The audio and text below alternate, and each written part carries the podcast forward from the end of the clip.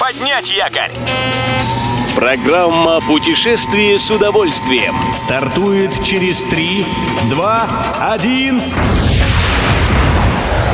Приветствуем всех любителей путешествий. С вами Тимофей Гордеев. Сегодня в программе вы узнаете, что может предложить туристам Кандалакша и сколько фильмов покажут на кинофестивале имени Андрея Тарковского. Поехали!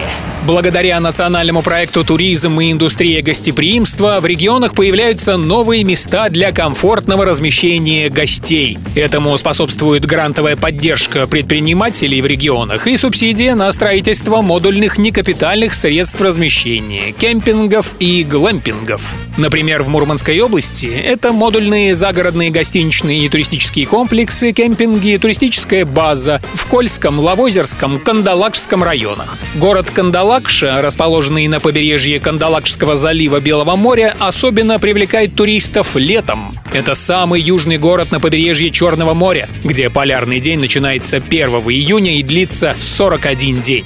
Долгий световой день позволит насладиться потрясающими видами на Кандалакшский залив и гору Крестовую с волосяной сопки, а дайверы откроют для себя неисчерпаемые подводные богатства Белого моря.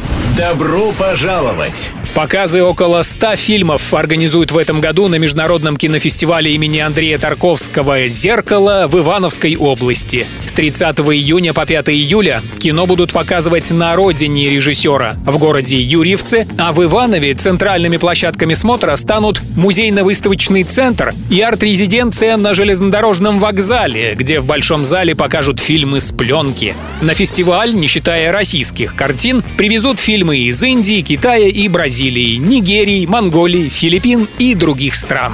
Любой из выпусков «Путешествие с удовольствием» можно послушать, подписавшись на официальный подкаст программ Дорожного радио. Подробности на сайте Дорожное.ру.